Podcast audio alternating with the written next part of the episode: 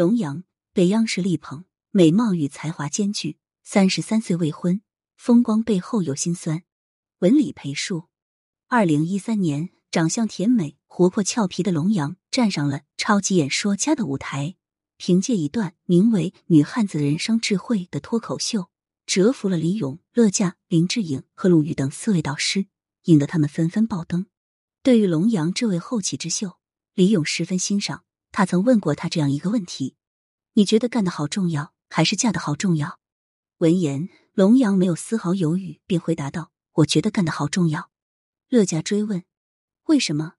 龙阳笑着说：“因为好人不是想嫁就能嫁的，只有你干得好，才能缩短遇到那个对的人的时间和距离。”这番有理有据的言论掷地有声，很难想象说这话的龙阳彼时还只有二十四岁。龙阳为何会如此早熟？如今九年过去，龙阳是否遇到了那个对的人？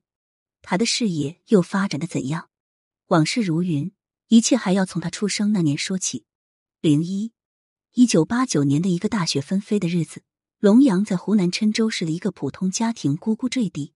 虽然家里不是很富裕，但龙阳的父母却舍得下血本培养他，各种兴趣班都给他安排上了，民族舞、书法课、辩论课等应有尽有。龙阳也没有辜负父母的期待，小小年纪他便出落的多才多艺，能言善辩，有时连父母都争不过他。跟大多数女孩不同，龙阳不爱看美少女战士，只有《圣斗士星矢》才能让他心潮澎湃。拍照时，他也拒绝摆出五朵金花的样子，偏要采用狼牙山五壮士的经典姿势。同学们见了都说他是假小子。上初中时，因为一次文艺汇演，假小子。龙阳的表演天赋和语言天赋被老师发掘，随后在老师的建议下，他加入了学校的广播站，在那里，他的梦想开始萌芽。众所周知，北京广播学院及如今的中国传媒大学一向都有着播音工作者摇篮的美誉，龙阳自然对其心向往之。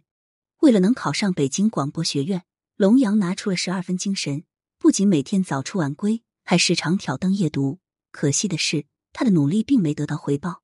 二零零七年的暑假，高考放榜，龙阳只考上了个南京艺术学院。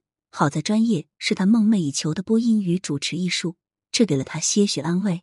为了弥补没有考上梦中情校的遗憾，上大学后，龙阳异常活跃，各类主持比赛都少不了他的身影，完全是一个拼命三娘。虽然辛苦，不过成果也颇丰。在上大四之前，他便拿到了山东齐鲁电视台和珠海电视台主持人大赛的前三甲。他是在主持界崭露头角。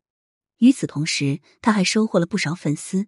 比赛期间，有观众曾给他写信说：“龙阳，你的声音可以再像小 S 一点。”这句无心之言使得龙阳第一次认真审视自己的声音。他开始意识到自己具备主持娱乐节目的先天优势。巧合的是，龙阳去湖南广电实习时主持的第一档节目便是娱乐节目《花儿朵朵听》，因为他表现出色。之后，电视台又将资讯节目《天天低谈》和悬疑节目《风声》都交给他主持。身为一个实习生，便能主持三档节目，台里对龙阳的看重可见一斑。优秀的人从来不愁没出路。大学毕业后，龙阳接到了南京广播电视台抛来的橄榄枝，他的主持人生涯从此正式扬帆起航。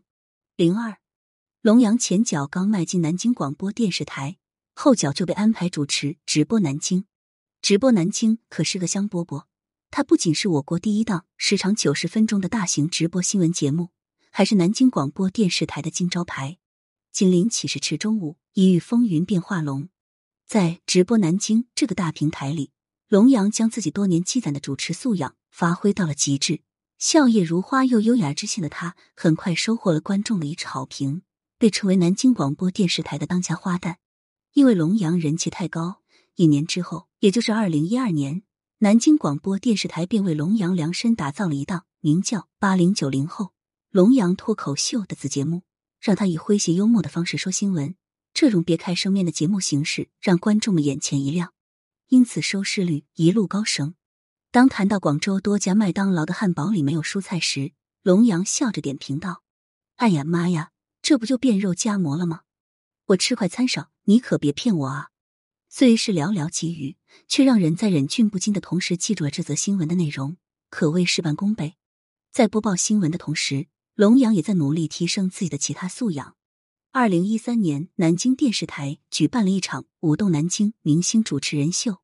得知消息后，龙阳不假思索的报了名。对龙阳来说，这无疑是一次巨大的挑战。虽然他小时候学过民族舞，但因为太久不练，已经生疏了。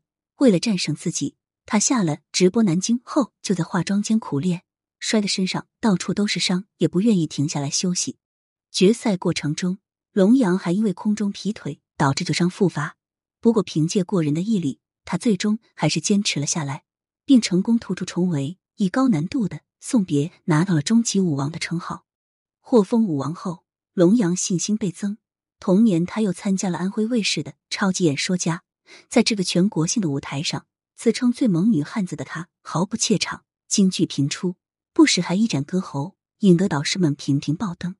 龙阳在《超级演说家》上的精彩表现，不仅打动了观众。也引来央视的关注，不过彼时还只是观望而已。一年后，龙阳在主持中国城市春晚时，不输杨澜的气场与风采，则给央视吃下了一颗定心丸。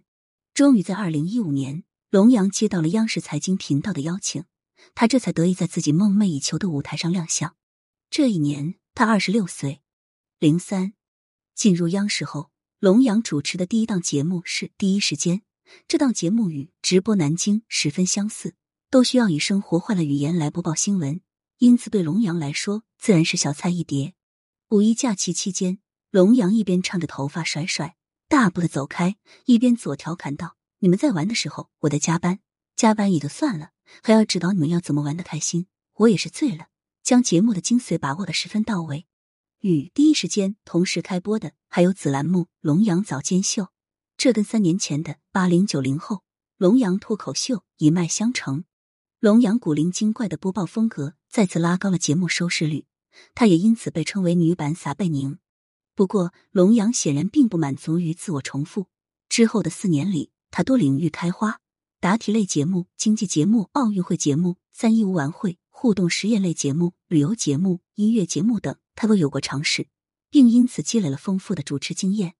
终于在二零二零年，龙阳的努力被台里看到，并将大热的。中国诗词大会交给他主持，因为主持这档节目，他开始为全国观众所熟知。刚接手中国诗词大会时，龙阳备受质疑，大部分观众都认为他与上一任主持人董卿根本不是一个量级的，也驾驭不了这样文化节目。重压之下，龙阳并没有选择退缩，而是决定用实力证明自己。他废寝忘食的翻阅资料，遇到不懂的积极与老师交流，还经常参加古诗词座谈会。没多久，他的知识储备便充盈起来。事实证明，龙阳的辛苦没有白费，因为随着节目的播出，人们慢慢真香了。龙阳也随之收获了“小董卿”的称号。虽然相比大他十六岁的董卿，龙阳确实稍显青涩，但出乎大家意料的是，他不止诗词底蕴深厚，而且主持风格也清新明快，让人如沐春风，以另一种风格展现了中国文化之美。因为主持中国诗词大会，龙阳的实力。被全国观众看到，于是，在一年之后，他登上了央视春晚的舞台。身穿红色长裙的龙阳，笑容甜美，明艳大方。虽是第一次上春晚，但丝毫不见慌乱，唯有一派经岁月洗礼后的沉稳老练，很难让人相信彼时他才三十二岁。春晚之后，龙阳又开始尝试戏曲类节目，还贡献过精彩表演《翠盘舞》。